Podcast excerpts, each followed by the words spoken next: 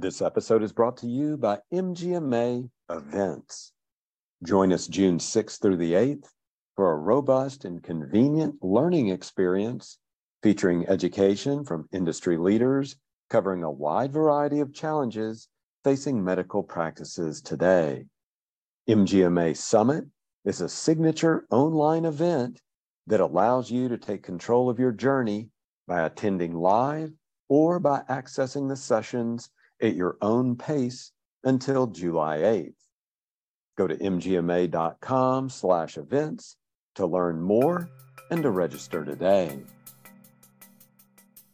Hello, everyone. I'm Daniel Williams, Senior Editor of MGMA and host of the MGMA Podcast Network.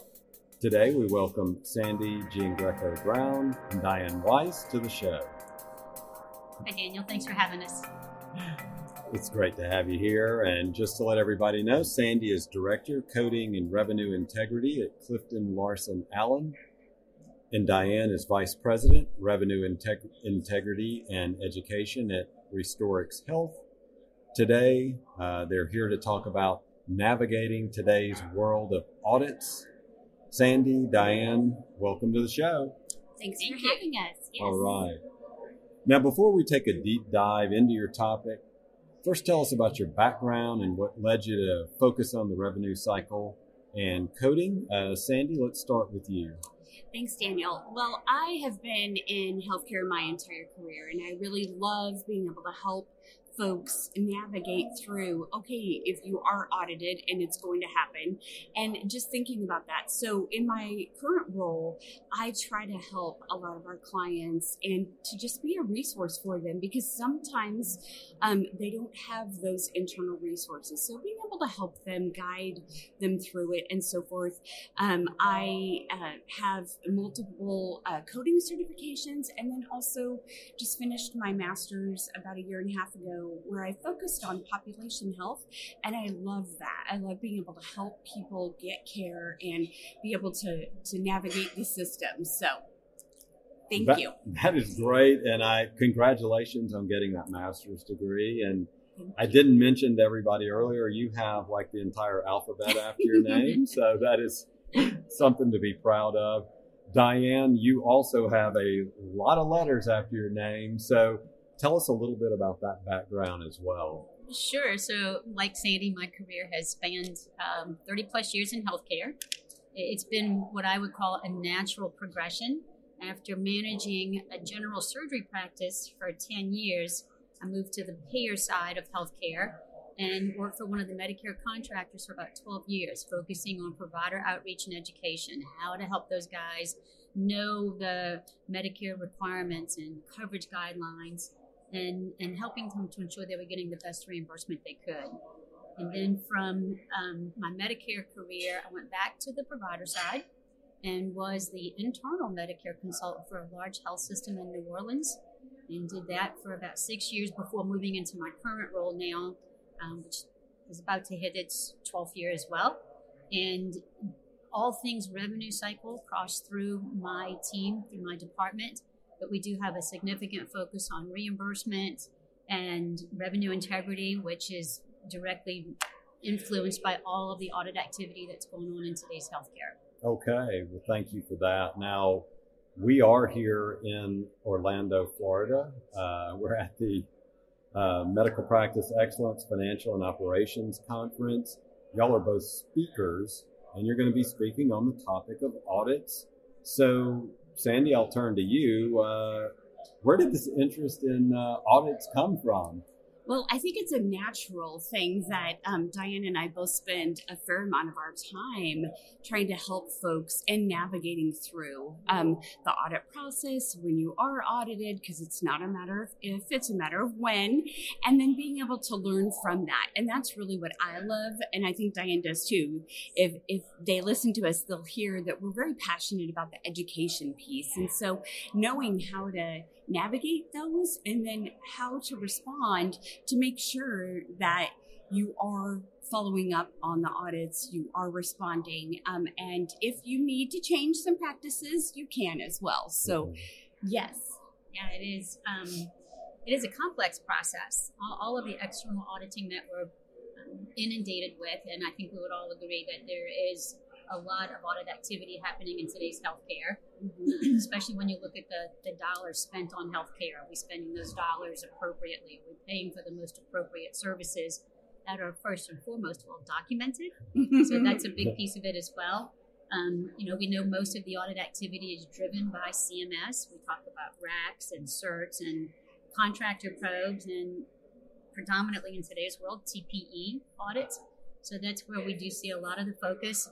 And as it relates to, to the commercial payers, we're pretty familiar with what CMS and our government payers uh, encompass, but we're now seeing that same level of audit intensity on the commercial side, mm-hmm. particularly in the Advantage plans, mm-hmm. who, who, actually mirror a lot of what CMS does through their external audit programs.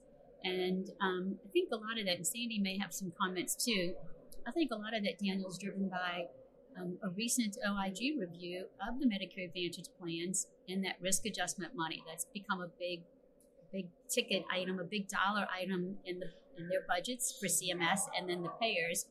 And I don't know Sandy's seen some of that as well.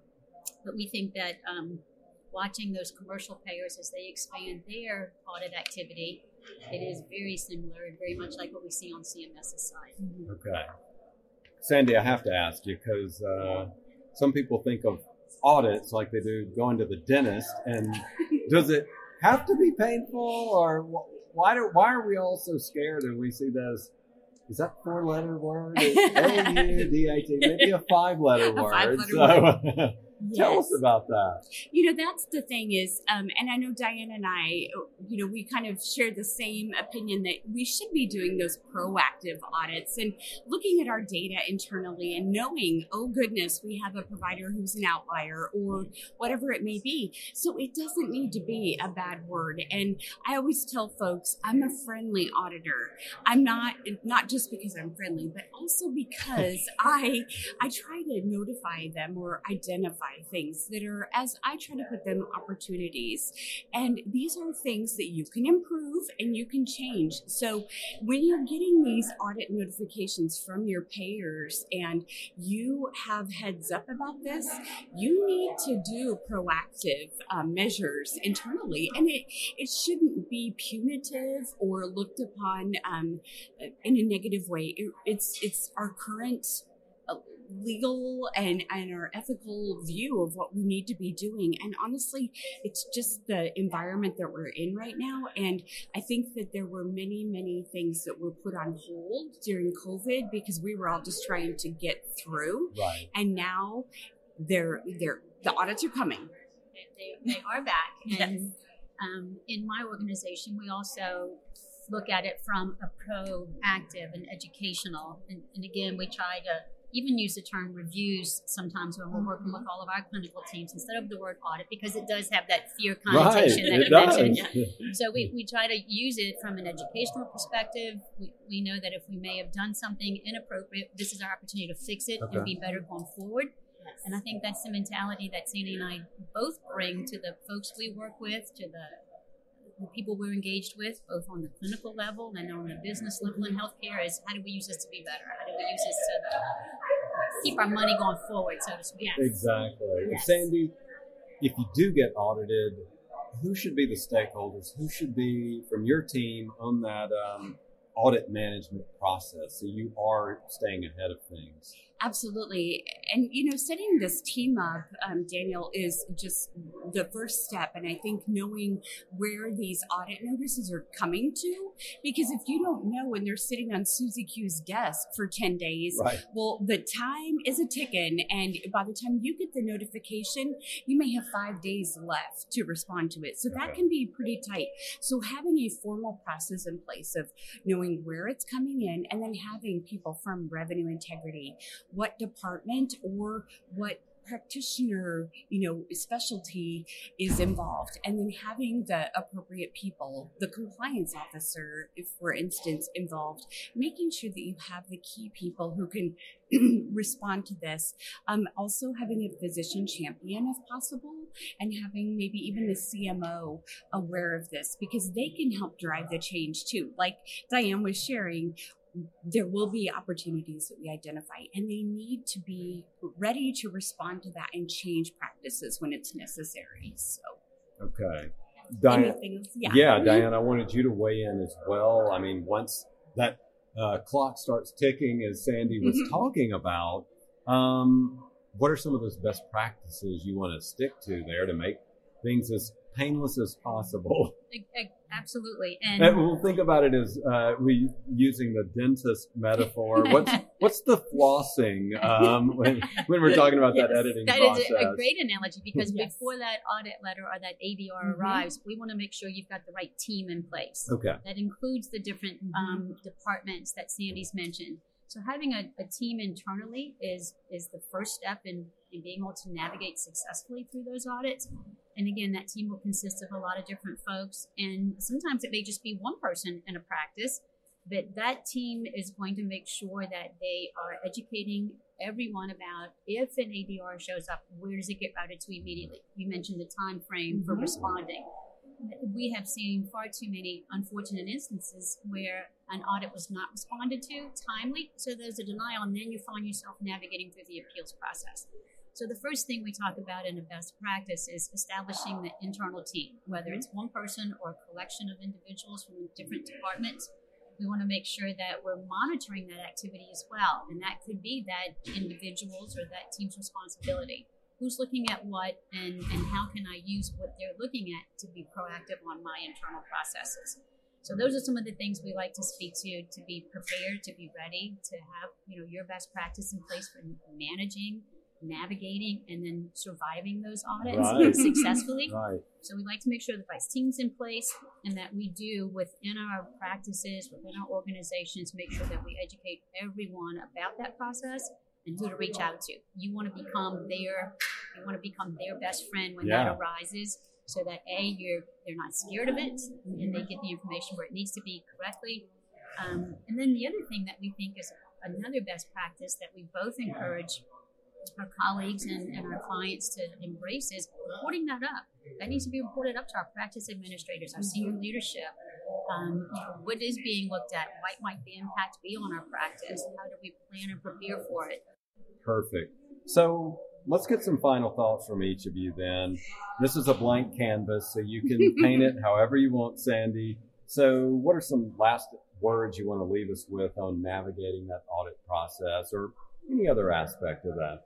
Absolutely. Um, thanks, Daniel. It's been great to be here today. And I just think you know as as proactive as you can be we know that the audit activity is coming so let's try to be prepared. You know, I always feel like we'll do so much better if we prepare before we go to the dentist. If we know what this is going to look like, is our mouth going to be numb for the rest of the day? We probably don't want to have a ton of calls then. Right. You know, so thinking about this and making sure and making sure that as we do identify things that we are reacting to them and that we're changing and improving our processes. And that's really where I love to see that. Doing the education, talking about that, improving the process processes um, educating the providers as well. So yeah, we talk a lot about being in the know, and if you had yes. to recap it, you need to be in the know. You need to know what um, your government payers and your commercial payers are looking at. You, you need to be aware of it. And you, Sandy said it very clearly at the beginning. It's not if, it's when you get audited. Right. So knowing what is being looked at, knowing what's being um, you know reviewed, and then being prepared, having those um, you know ideas in place, and making sure that we've got the, the framework to address those when they come in. Yeah, I, like I said, it's it's just being in the know and being prepared to respond positively yes. and constructively, and put any changes in place that need to be put in place. That's beautifully said. Well, Diane, Sandy, thanks so much for joining us today on the uh, MGMA podcast. Thank, Thank you. you. All right. Well, that is going to do it for this episode of MGMA's Insights podcast, being broadcast today from Orlando. Thanks again to Sandy Giangreco Brown, who's Director, Coding and Revenue Integrity at Clifton Larson Allen, and Diane Weiss, Vice President, Revenue Integrity and Education at Restorix Health. And thanks to you for listening to the MGMA Podcast Network. If you like the work we're doing, please consider becoming an MGMA member. Learn more at mgma.com slash membership.